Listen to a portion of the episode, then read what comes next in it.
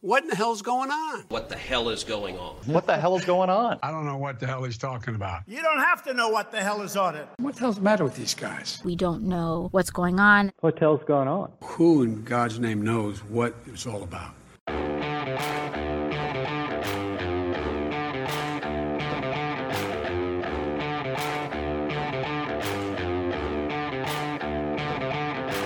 Hi, I'm Danielle Pletka. And I'm Mark Thiessen. Welcome to our podcast. What the hell is going on? Mark, what the hell is going on? Well, first of all, a programming note. We have started a Substack for the podcast. And so if you go to our Substack, there'll be a little description of the of the podcast, some highlights of it, the transcript, but most importantly, what we're adding are show notes. So we do a lot of research for every podcast. Our producer Jackson puts together amazing research. And if you want to do a deep dive into the subject, not just listening to what we say, but also going through the research that we read to prepare, we'll have the show notes there and links to all the articles that we read to get smart on this podcast so you can get smart too. Danny, where do they go to get the Substack? So, what you're going to do is go to what the hell is going on, just like that one word, dot substack dot com. And again, as Mark said, we've been posting the transcript and highlights. I'm going to stop posting the transcript at the bottom and just give you guys a link, but we will start posting our show notes. And that way you'll really get a sense. It's like a Cliff Notes version of the podcast. If you are busy in a hurry, it's got the highlights, it's got a little summary, and it's got all of the research that Jackson's done for us that we've read to inform us. So please do sign up, share it with your friends, subscribe, subscribe, subscribe. Yes, also subscribe and uh, rate us and all the rest of it and tell your friends to listen to the show. Now, we have actual substance in this podcast today. We do? And Mark, what the hell is going on in Ukraine? That's a very good question. What the hmm. hell is going on in Ukraine? So last week, President Biden gave his first major two hour press conference, and we discovered why he's not allowed to do two hour press conferences. because the more he talks, the more cleanup on aisle, I think it was cleanup on aisle five, cleanup on aisle six, cleanup on aisle seven. Oh, it was just disaster. On multiple fronts. But the worst one was on Ukraine, where he said that if there was a minor incursion into Ukraine, then uh, we'd have a debate with our allies as to what we would do in response. I mean, a minor incursion. First of all, a minor incursion was what happened in the Obama Biden administration in 2014 when they invaded and annexed Crimea. I guess that would be a minor incursion. They didn't march on Kiev and take over the whole country. They just took a little piece of it. So I guess we're allowed to take pieces of countries now, Danny. So I guess Xi Jinping is listening in Beijing and watching all this. So he probably can't march on Taipei, but if he wants to take some Taiwanese islands, that's all right. That would be just a minor incursion. That wouldn't cause a lot of problems. This administration just keeps projecting weakness, and weakness is provocative. Weakness tempts people to test your will. And in the case of the Biden administration, our will is not that strong. So we don't want our will to be tested. If you project strength, then people are deterred from testing your will. And this could have consequences not just to do with Russia, but in Asia, in the Middle East, and other places. I just am stunned at every time we have to do a podcast about the foreign policy topic. And I think it can't get worse. So I think it's important that people understand this because, you know, Mark, you rightly say that what happens in Ukraine won't stay in Ukraine. And when you think about this the this, Vegas of foreign policy. maybe it is. In a lot of ways, it is. But we don't pay a lot of attention to foreign policy on a day to day basis. You know, and why should you? You've got real stuff going on. You're not thinking about Putin massing troops on Ukraine. And when you do think about it, it's like, eh, okay. I mean, that sounds bad, but, and I think it's important to understand the range of challenges that are facing us right now because it's not just Putin challenging us on the borders of Ukraine. Putin trying to destroy the Westphalian system of sovereign countries that has existed without challenge in large part since the end of World War II. It is the fact that around the world, we've got China threatening Taiwan. Around the world, we've got Iran behaving in a much more aggressive fashion in the Middle East. North Korea launched four missiles in the last week. These are not coincidences. These things are not all happening at the same time because there's some karmic reason for it. These are happening, and I wrote about this last week in the dispatch, but these things are happening because every single bad guy in the world senses opportunity. Now, does that mean that we're the world's policemen and we have to stop every single bad guy? No. But at least we want to project sufficient strength and sufficient support for the system that keeps us safe and secure that it doesn't begin to fall apart, Yeah. which it 100% is. Because this is a lot of people are who look at this and say, what do we care about Ukraine? Why does Ukraine matter? Small country far away of which we know little. Well, that's how Biden seems to be approaching it, channeling his inner Chamberlain. But I mean, what does Ukraine matter? Do we really want to go to war over Ukraine? Of course we don't. No one wants to go to war over Ukraine, but we have tools other than military tools to deter people. And the problem is, as you say, what happens in Ukraine doesn't stay in Ukraine. That if this is allowed to stand, if Putin is allowed to invade Ukraine, then Xi Jinping may decide uh, it's okay to invade Taiwan. And all of a sudden, there's lots of aggression and lots of wars getting started all over that we didn't anticipate. The magic of the Reagan doctrine was peace through strength is that when you project strength, you get peace. When you project weakness, you get war. It makes it more likely that we're going to have to go to war somewhere if we allow this kind of aggression to stand. And I don't think it's any coincidence that Putin started doing this a few months after our disastrous withdrawal from Afghanistan. And by the way, it was just weeks after that that Xi Jinping started sending record numbers of military sorties strafing Taiwan this could go out of control in a global way in short order if we don't handle this properly and contain it to Ukraine. So the piece I wrote in the dispatch was basically about the original sin being the decision to scuttle out of Afghanistan. And at the end of the piece, what I wrote was it didn't really work out well for the Soviet Union to have been defeated in Afghanistan. and it's not going to work out well for us either. Yeah. And even if you choose to lose, even if you weren't defeated, you just choose to lose for whatever reason is going to have consequences. And so when people say, oh, you know, whatever, Afghanistan, they suck anyway, you know, my favorite argument from our democratic internationalist friends, you know, they sucked anyway. Look how they fell apart. Well, there are consequences for us. And the problem for us is I don't think that Putin has in any way the kind of power that we saw exercised by the Soviet Union, right? This is not the Soviet Union it wouldn't require the kind of effort on the part of the United States and our European allies to actually stand up. It wouldn't require World War II or III to have Putin stand back. But there's nothing. There's absolutely no pushback. And the dialogue that was conducted between the weak kneed lamos of the Biden administration and the Russians last week over this that ended in complete ignominious failure is just a perfect example. The Russians didn't walk away saying, Oh my God, I'm afraid of what they might do. They walked away going, These people are idiots and losers. We can do whatever we want. Yep, and that's dangerous because if the Russians are saying that, then so are the Chinese, so are the North Koreans, so are the Iranians, so is Al Qaeda, so is ISIS. So are the freaking Houthis. I mean, it literally it doesn't have to be a serious power with nuclear weapons like North Korea. The Houthis all of a sudden attacked the United Arab Emirates last week with drones and killed three civilians. Weakness is provocative. Right. Just that simple. So we have to project strength. So what does projecting strength in Ukraine mean, Danny? What should we be doing? Well, I think that again, we have an understanding of what Russia's Achilles heels are. Putin is a dictator. Yes, it's true that he has a certain popularity in the sort of mother Russia nostalgics in the country, but domestically, he's delivered very, very little for the Russian people. They don't make anything, they live entirely on their oil exports. Oh, wait a moment.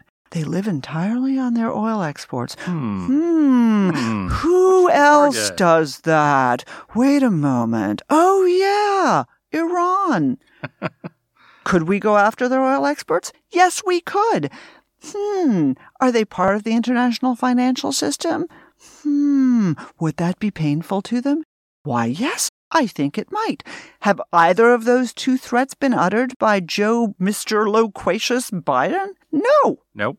And I'll tell you, the other thing is that one of the other projections of weakness that precipitated all of this was Biden's complete capitulation on Nord Stream 2. For those who haven't followed that, we have a podcast on it, but it's this pipeline that Germany and Russia are building under the Baltic Sea, which will allow them to get natural gas exports from Russia to bypass Ukraine. Because right now, all of their energy exports go through pipelines that cross Ukraine. So if Russia wants to cut off Ukraine and squeeze the Ukrainians, they also have to cut off energy exports to Western Europe. And this would allow them to bypass Ukraine so they could squeeze the Ukrainians and cut off their natural gas without cutting off their lucrative exports to the rest of Europe. And quite frankly, what we ought to do is tell the, I mean, it, just what's happened so far without even an invasion has demonstrated the folly of the Nord Stream 2 project to begin with. We've learned now that we should not give Putin a new tool that he can use to squeeze the Ukrainians. So the first step should be simply, I've changed my mind. Nord Stream 2 is dead. And that's a punishment for what you've done so far. Put a cost on just the escalation and the troop presence on the border and all the threats that he's doing. We haven't even put any of consequences on that, as opposed to cowering and saying, well, if you do anything more than a minor incursion, then We'll be really, really we'll- angry. We'll be really, really angry and send you a strongly worded letter. Put a cost on this so far and say, you want more of that? Here's what it's gonna look Here's like. what it's going to look like. Right. And Russian banks are going to be sanctioned. You are getting kicked out of the SWIFT system, which is the international banking system. And oh, by the way, you're not going to be able to export oil or gas to Europe or the United States or anywhere else. If you like the sanctions that we put on Iran under the Trump administration, you're going to love the sanctions we put on you. And I think it's, you know, I think there are going to be those who say, well, the Europeans aren't going to go along with it. And I think the Europeans are wimpier, partly because they're closer, partly because they're more afraid, partly because they're just intrinsically wimpier. Just because they're European. I'm not touching that one. but we had the same discussion about Iran.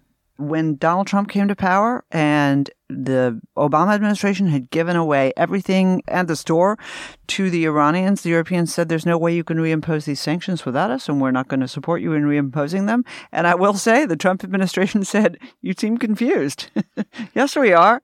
And damn if they didn't. And I think the Europeans were quite surprised. Now, would this be more difficult in the case of a Europe that has really positioned itself underneath Russia's jackbooted heel on the question of energy? Yeah, it would be more difficult. Could we do it if we had the guts? You bet we could. You know what part of that strategy might want to be?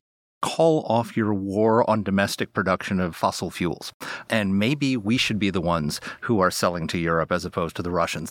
One of the problems, maybe, in the spinal fortitude of our NATO allies is that they get 40% of their energy exports from Russia. Maybe if we reduce the amount that they're getting from Russia and increase the amount they're getting from a stable ally like the United States, they might have more intestinal fortitude or spinal fortitude or combination thereof.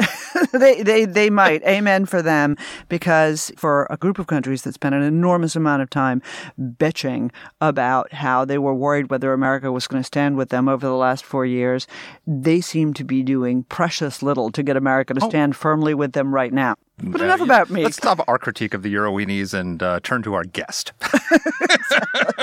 so this is Chris Miller's first time with us on the podcast. Chris is a Jeane Kirkpatrick visiting fellow at the American Enterprise Institute. He's really terrific. He focuses on Russian foreign policy, politics, and economics, Russia, Ukraine. He also, interestingly, and we're going to have to have him back, focuses on semiconductors. He's got a new book coming out about semiconductors, which is just fascinating, but we don't talk about that too much today. He is an assistant professor of international history at Fletcher School. He's written a book called We Shall Be Masters Russian Pivots to Asia from Peter the Great to Putin and Putinomics, Power and Money in Resurgent Russia. He's a perfect guest to have today, and we're just delighted to have Here's him. our interview. Well, Chris, welcome to the podcast. Thanks for having me. So, you just had a terrific piece in Foreign Affairs, the title of which was Russia Thinks America is Bluffing. Is Russia right? Well, I hope not, but I think it's hard to be sure. I think the Biden administration has been trying to signal toughness vis a vis Russia, given Russia's threats to invade Ukraine, but I'm not convinced that this is actually going to work in deterring Russia. I'm worried the Russians are actually going to escalate, send their military into Ukraine, and then if so, our deterrence efforts will have failed.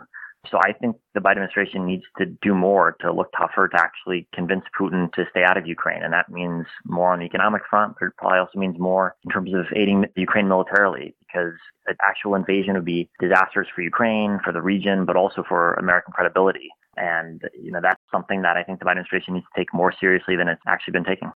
Talk us through what the consequences of that failure of returns in Ukraine could be. Because a lot of Americans look at Ukraine and say, why do I care what happens to Ukraine? Why does this matter to America? Why is this important to us that Vladimir Putin cannot go in and invade and possibly annex Ukraine to Russia? Well, I think there are two answers to that question. One is to look at Ukraine and Russia and the region itself, and then the second is to look at the broader global implications. And if you start with the region first, if it happens, if a war begins, this will be Russia's third major war in the last 15 years, first in Georgia, then Ukraine in 2014, 2015, then perhaps another one coming up soon to set aside Russia's uh, interventions across the Middle East. Russia's demonstrated that it's a destabilizing force in the region, and the less we do to stop it, the hungrier Vladimir Putin gets when he comes to reestablishing Russia's sphere of influence in the region. So it's not really just about Ukraine, although the consequences for Ukraine would be pretty disastrous. It's about ultimately what are the rules that control Eastern Europe? What are the rules that govern European security? Can Russia march into other countries whenever it wants to? And the answer of the past 10, 15 years has been actually kind of yes. Not just Russia. No one, right? And not just Russia. That's right. China. Yeah, China's the other the other factor here because China's going to be watching Ukraine very very closely. And the frightening thing to me is that the tools that we're hoping will deter Russia from Ukraine are the same tools we're hoping that will deter China from, for example, moving on Taiwan. And so if those tools fail here, if our threats of diplomatic pressure, of economic isolation don't work in this case, are they going to work against China when it comes to Taiwan? I worry about that. It seems to me that everyone in Beijing is watching very closely as to what happens. Oh, I couldn't agree with you more. So let's step backwards for a second. You're a Russia nerd among other nerdly pursuits of yours, but most people just kind of, you know, are not spending their time doing anything other than dipping their toes in and out of the headlines about Russia and Ukraine. Just start us out with a really quick Cliff Notes primer. What exactly gives Russia the belief that they have some right some claim, not just to Crimea, which they invaded and annexed, which is part of Ukraine, but to the rest of Ukraine. What's the backstory here? Well, the Russian Empire and the Soviet Union had long been of the belief that they deserved and needed a sphere of control around their territory to provide for their own security. And so there's hundreds of years of history that you can go back through of Russia trying to gain territory around them to provide a sort of buffer zone between them and their neighbors. And after the Soviet Union collapsed and the Soviets were forced to withdraw from Eastern Europe, Russia had a period in which it didn't have this type of buffer zone around it, didn't have this type of sphere that it could control. And so since Putin took power in 2000 and since he began rebuilding the Russian military, reestablishing Russia as a sort of functional government with a strong state, one of his key goals has been to rebuild this sphere of control as well. You know, I don't think there's a particularly strong legal case to be made that Russia has any right whatsoever to controlling or influencing Ukraine. But there's certainly a long track record of Russia believing that it does have this right. And I think when you go down to the core of it, the right is really just a, a Russian belief that if you've got the power to take it, then no one's going to stand against you and stop you. And that uh, unfortunately has been the case over the past decade or two in Georgia in 2008 when Russia invaded there then, as you say, in Crimea and other parts of Ukraine in 2014, 2015. But I think this is ultimately the core question is does Russia have the ability to force countries to be in its sphere of control, to influence their domestic politics, to have a veto over their foreign policy or not? And the U.S. has said the answer is no. The Ukrainians have insisted they don't want to be part of the Russian sphere. But Russia's got a powerful military. Ukraine's a smaller country. And you know, it's not going to be easy for Ukraine on their own to stand up to Russia when Russia is willing to use every military tool it's got to push Ukraine back into their sphere of control. So, two quick follow ups. One thing that you do hear from the Russians, and this was alluded to actually in an accusation made by the State Department in the last week, that Russia was actually trying to plan a false flag operation inside Ukraine as a sort of casus belli for them to invade, is that Hitler style, the Russians have to go into Ukraine to protect the rights of Russian ethnic Ukrainian nationals. Is there any truth to that at all?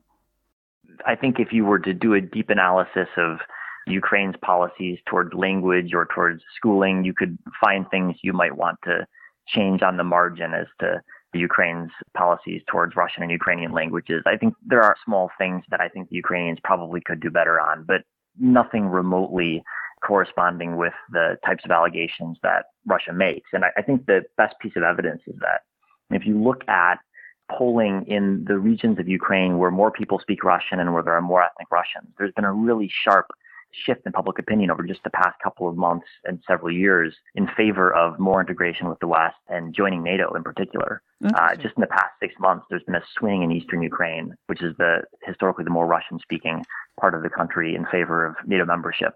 So this to me suggests that there's not really much reality at all to the Russian claims, and even Russian speakers in Ukraine don't really buy the Russian story and instead would rather be able to think about joining the EU and think about uh, joining NATO at some point. So I think we shouldn't really take Russian claims very seriously on this front. Yes, Ukraine's not a perfect country. No country is, but that doesn't justify an invasion in any sense. So let's talk about the Biden press conference the other day. I mean, first of all, the concession that Russia could make a minor incursion you know, I guess Crimea was a minor incursion compared to like invasion and take over the entire country. But also, he sort of said something to the effect that Ukraine's not going to join NATO anytime soon because it's not politically ready to do it. Or that instead of defending like the open door policy explicitly, he's sort of making these concessions and telling Putin that he can do a minor incursion, then backtracking, but defining what a minor incursion is. First of all, how much damage did he do? And second of all, shouldn't the message just be we should have some strategic ambiguity as to what the consequences will be, not laying out like he did with Putin saying there are 14 areas of our economy that are off limits to cyber strikes, which means, well, everything else is okay. It's like he's doing the same thing on Ukraine. Yeah, I think that's right. That is interesting. I mean, it's clear the administration was pretty embarrassed by what the president said because they released a press release shortly thereafter correcting the record, saying what they wished he had said. I do think, though, that Biden's slip up does speak to a, a challenge the U.S. faces in Ukraine, which is that although you know I think the U.S. ought to be very clear that any violation of any new violation is already an ongoing violation. Any new violation of Ukrainian borders ought to induce a pretty tough response. You know, there's a challenge in getting all of our European allies on board. In some ways, I think Biden was a bit too honest with the challenge that the U.S. faces because if you look at, for example, Germany, which is, you know, in some ways a key European ally, in some ways the most problematic country in Europe. There's a lot of people in these European allies that you know, be very happy to turn a blind eye to a quote unquote small invasion. And so that is, I think, a challenge that U.S. policymakers have to face is how do you drag the Germans forward towards a tougher line when German political debate is still stuck with its head in the sand about what Russia is actually planning to do. So, you bring us to a very important topic. You're probably younger than me and Mark. In fact, I know you're younger than me and Mark. But at a certain moment, our European allies, France, but it could apply to others, were referred to rather rudely in Washington as cheese eating surrender monkeys. And, and while. Euroweenies. and while. Remember the famous Euroweenie article? It trips off the tongue, I'll tell you. But, you know, the reality is that this is a huge problem, not just for transatlantic relations, but also for NATO. Our European allies don't want to do this. And I think that for a lot Our of Western who, European allies. Our Western, well. The old Europe and New Europe have very different views on that. Well, Mark, let's talk about your buddies in Budapest and Warsaw afterwards. But hang on a second. We've always pinned in recent years Germany's weakness on Russia, Germany's willingness to front for Putin, Germany's willingness to subjugate itself and its energy needs to Russia as really an Angela Merkel problem. This is really her. This is her problem. She just doesn't want to do it. But now Angela Merkel is gone. We have a new government. It's not run by the CDU. It's run by two different political parties. And yet they have been, I would say, as weak as Merkel was. What the hell is going on? Don't they realize this is a bigger threat to them than it is to us?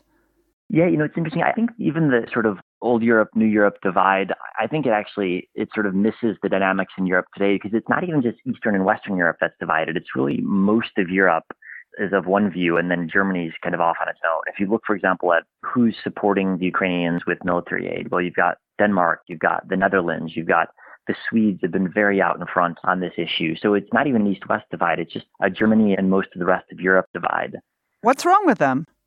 I, I think there's, a couple of things I think that the Germans get hung up on. First is that they've got this inaccurate historical memory of Germany having victimized Russia during World War II, when in fact, you know, the greatest victims of German aggression were the countries in between Germany and Russia, Ukraine chief among them.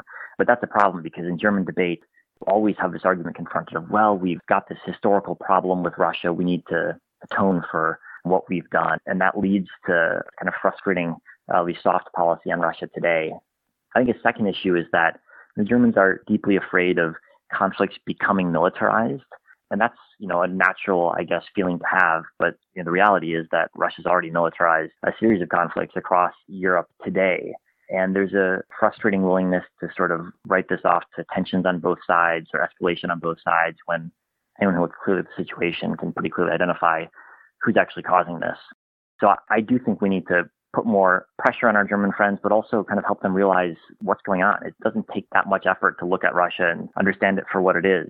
And the fact that the Netherlands and Denmark and Sweden and everyone else around Germany has kind of realized the problem for what it is suggests that there's something in German analysis that just isn't stacking up. Well, German analysis should look at Ukraine through the prism of the Sudetenland because that's what it is in the broader context. But look, speaking of Germany, one of the signs of weakness that has provoked Putin, in addition to the withdrawal from Afghanistan, is Biden's complete capitulation on Nord Stream 2 and the German insistence on going forward with this because he wanted to appease the Germans. And you actually write that Nord Stream 2 doesn't matter that much, that there's uh, plenty of natural gas pipelines, and that uh, if Nord Stream 2 gets canceled, Russia will simply keep shipping gas to Europe through existing routes. Then why build it if that's the case? and why does it matter? Can I tack something on to Mark's question sure. about this? There was a great piece in the Financial Times as well about energy prices in Europe and about how, because they are dependent for their oil supply on Russia to the tune of about 40% at this point, Russia's really got a chokehold on them and they're talking about the potential for rolling blackouts. I mean, again, why? And then why? And then why? why? yes. So why did Russia want to build Nord Stream 2? I think the answer is that Russia today transports most of its gas to Europe via pipelines that run through Ukraine. And for Russia, that creates a couple of dilemmas. One is that the Russians have had a series of disputes with the Ukrainians over gas pricing over the past couple of years. That's sort of a commercial question. But then beyond that, I think more importantly is the geopolitical question, which is that if you transit most of your gas through Ukraine, then Ukraine is very important for Europe and peace in Ukraine is very important for Europe. Whereas if you transit your gas through a pipeline that runs under the Baltic Sea, then if something bad were to happen in Ukraine, Germany and the rest of Europe could keep the lights on, keep their gas being supplied, even if the Ukrainian pipeline was disrupted. And so that gives Russia a ton of leverage over Ukraine because the Russians can go to the Ukrainians and say, we're going to cut off your gas supply or we're going to put 100,000 troops on your border. And so long as we've got other pipeline, it's not going to threaten the rest of Europe's gas supplies. That's the reason it was built. It was very clearly a political project supported by the Kremlin, coming from the Kremlin from the outset. So, why are the Germans such dupes to the Russians on this? Number one. And two, putting aside whether Putin even puts a single boot over Ukraine's border, hasn't this whole crisis taught us that Nord Stream 2 has to be shut down for that very reason? Because if Ukraine barely matters to Germany and some of these other countries right now, it's going to matter a lot less if the Russians can sell their gas to Western Europe and bypass Ukraine. Yeah, no, I think that's right. I think Nord Stream 2 should have never been started. It shouldn't be finished. I still think there's some hope that the Germans end up not certifying it and gas never flows. That's absolutely right. And if you look around Europe and ask yourself which European countries support the completion of Nord Stream 2, you'll find that Germany doesn't have any friends in this because most of Europe thinks this is an example of Germany pursuing its own commercial self interest rather than the European interest or the Western interest. So I think that's right. I think what's wrong about Nord Stream 2 is to think that the Kremlin cares that much if it gets canceled. From Russia's perspective, Nord Stream 2 has already accomplished half of their goal in creating this massive division in the transatlantic alliance with dividing Germany from the rest of Europe. It's already doing the Kremlin's work for them. So I think it ought to be canceled. I think the Germans should cancel it. I think if not, sanctions are a reasonable tool, but we shouldn't think that canceling Nord Stream 2 is going to hurt Putin in any sort of meaningful way because he's already got gas pipelines that are transiting all the gas that he needs to sell through Ukraine. So there's going to be no economic cost to Russia if the pipeline gets canceled. And if we're looking to impose economic costs, which I think we ought to threaten in an attempt to deter Russia from moving into Ukraine, we've got to look for something that is going to be costlier, more significant. So we have some disagreement inside our little foreign policy family at the American Enterprise Institute. I suspect it's not as deep a disagreement as I'm going to make it sound like for dramatic effect. But Leon Aron, who I know you know, is one of our Russia studies scholars and has written some beautiful work on Russia and on Putin, thinks that Putin will not invade for very straightforward reasons. What he actually wrote to all of us was that he thought that the performance art on the Ukrainian border was just that for a domestic audience intended to signal strength and power to Putin's people at a time when he's less and less popular and that the Russian people are fine going along with quick and dirty operations in which Russia looks good, like Crimea or Syria, but that somewhere where he might get bogged down, which may have real costs, like invading all of Ukraine, would not be a wise course for him, and therefore he's not considering it. Why do you disagree? Not to pit you two against each other. well, first of all, I hope that he's right and that I'm wrong. Same. I'm not sure we should conclude that the Russians are going to undertake an operation that would let them get bogged down. If you look at the Russian war in Georgia 2008, the period in 2014, 2015 when you had large numbers of regular Russian military forces deployed in Ukraine rather than sort of the kind of militias that Russia set up. And you actually had serious Russian military forces fighting in Ukraine. When you look at Syria as well over the past couple of years, what you find, I think, is that Russia's actually been very careful in each of these wars to not have its regular military forces occupying large chunks of territory and to keep the fighting limited in a way that's carefully calculated to achieve Russia's political goals. And so what I worry about is not Russia trying to invade and conquer all of Ukraine, occupying major cities. I think that's probably not the playbook. I'm worried about a repetition of Georgia 2008, a war that just took a couple of days, five days. Russia won on the battlefield, marched its troops to the outskirts of Tbilisi, the capital of Georgia, but not into the city, and then forced the Georgian government to offer a series of political concessions. I think that type of operation wouldn't cause Russia to get bogged down. It would be hard for the Ukrainians to defend against. And I think it would also promote chaos in the Western response. If it was time limited, I have no doubt we'd have voices from Europe saying, oh, well, they're about to withdraw. Maybe we shouldn't impose any consequences on them. That's what I'm worried about when I'm thinking about Russian escalation. I think it would be tough for the Biden administration and tough for European allies to devise a response that would be remotely coherent and would do anything to stop it. So let's talk about how to stop it. One of the points that you've made is that the challenge America faces is that sanctions would hurt Russia, but they'd hurt us too. And particularly they'd hurt Western Europe because Russia's economy it doesn't export much except gas and oil. So you would have to impose crushing sanctions on Russian gas and Russian oil. And as we just had this discussion of the Nord Stream 2 pipeline and Europe's dependence, they're already having rolling blackouts in Europe. I think 40% of their natural gas comes from Russia now. Is Europe willing to put those kinds of consequences and accept the pain of losing that Russian natural gas in order to punish them over Ukraine? Yeah, I think that's the dilemma. If you look at U.S. sanctions on North Korea or Iran or Venezuela, in some ways they were easier because these are all pretty small economies and the world economy didn't really notice when they were cut off from international trade. Russia's a medium sized economy, not huge, but as you say, it does supply a lot of energy to not only Europe, but to the world via global oil markets. And so it would be meaningful if we imposed tough sanctions on Russia. There would be companies that would be unable to sell to Russians commodities. It'd be harder to buy abroad. And so for the entire world, especially for Europe, it would be costly. And that's been the issue thus far. In 2014, Obama decided not to impose really tough sanctions on Russia for that exact reason. He wanted to keep Merkel and the Europeans on board. And I do worry that we're not willing to impose the types of costs on Russia that would be necessary to deter an invasion precisely for that reason. I think there's a, a, misunderstanding in parts of Washington that you can impose targeted or smart sanctions on Russia. And if you hit oligarchs close to Putin, that'll be enough. I think that's a myth. I think targeted sanctions can't work. Putin doesn't wake up in the morning asking himself, how can I maximize Russian GDP growth? And so, in order to get the message across, I don't think you can say, I'm going to reduce your GDP by 0.1% a year. I hope you don't like that. I think it's got to be severe. It's got to make a difference. It's got to be something that every Russian can notice and notices immediately. And that's the type of sanction that I think could have a chance of working against Russia, but it's also the type of sanction that would impose some economic costs on us too. But foreign policy is not cost free. And, you know, a Russian invasion of Ukraine isn't cost free either. And also, one of the things that is causing massive problems politically for the Biden administration going into the 2022 midterms is the gas prices are through the roof. So, is Biden going to be willing to impose the kind of sanctions on Russia that could be blamed for an increase in gas prices here at home? Americans paying more yep. at the pump. That could happen for yep. sure. Yeah. That's a dilemma.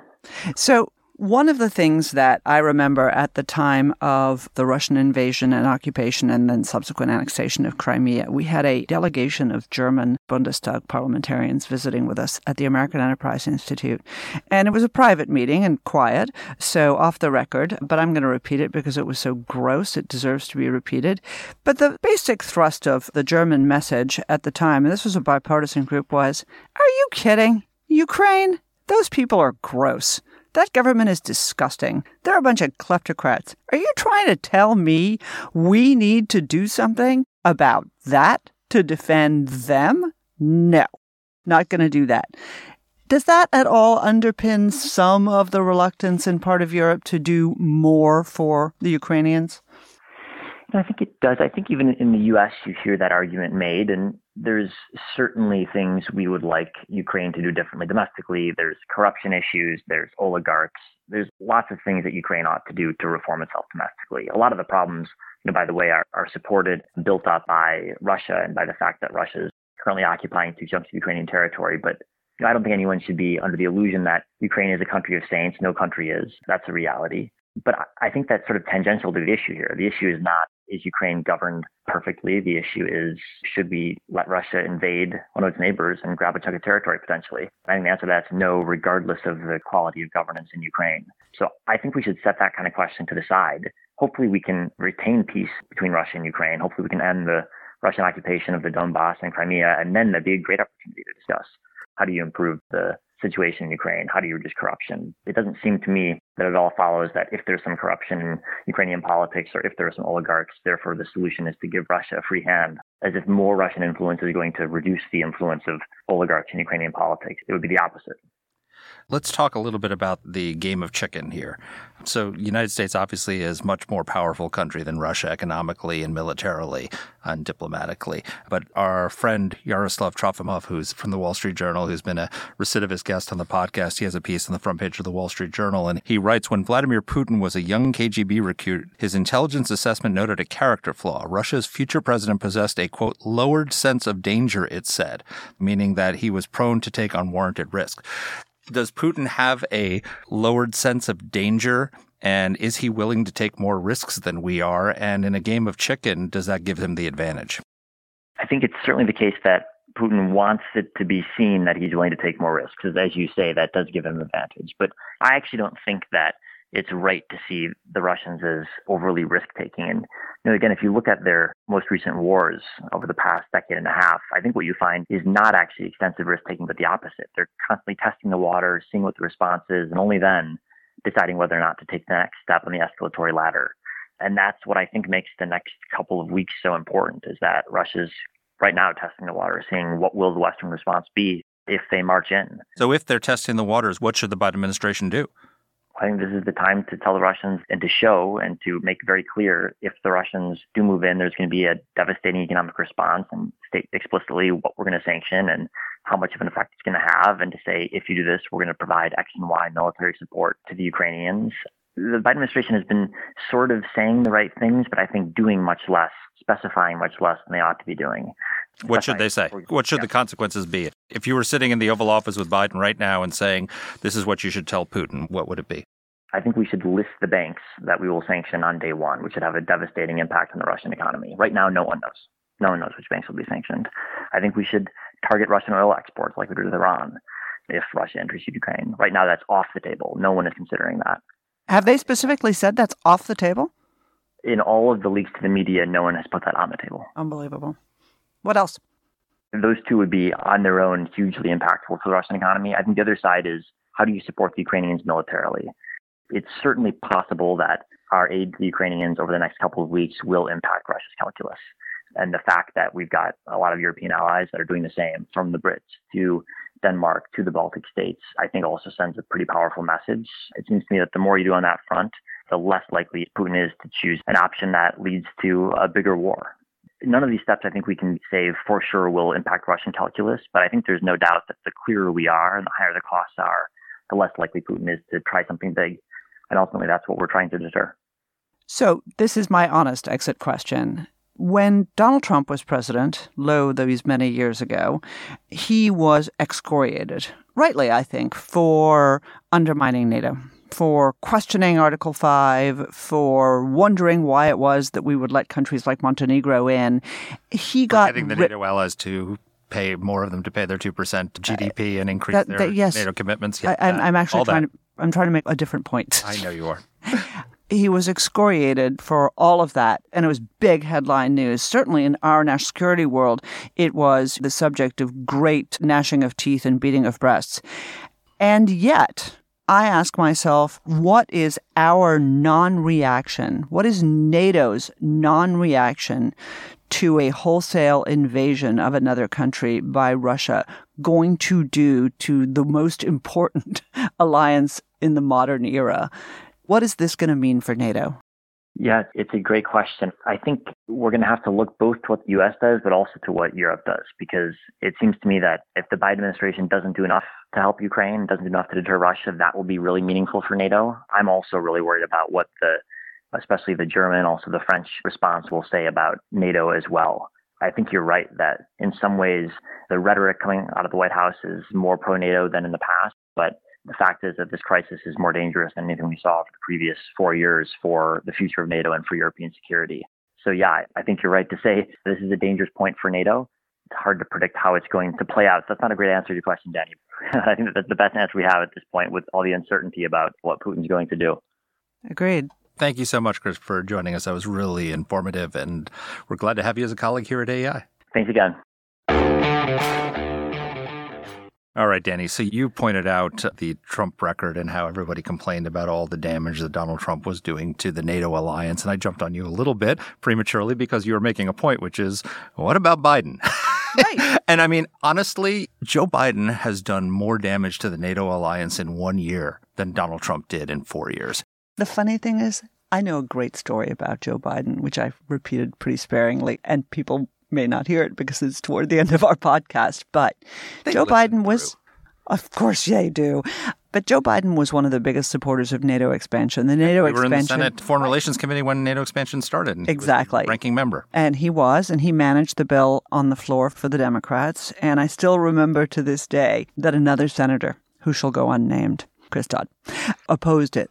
And opposed because he was uh, he was fronting for his friends who thought it was a bad idea for a whole variety of reasons that are not relevant right now. Anyway, but Biden controlled the time, and Biden supported the bill, and Dodd did not. And so he came over and he asked Biden for time, and Biden said, sure, sure, sure. And lo and behold, time ended, and the ranking member of the Senate Foreign Relations Committee had not given any time to his colleague to speak on the bill and to oppose it.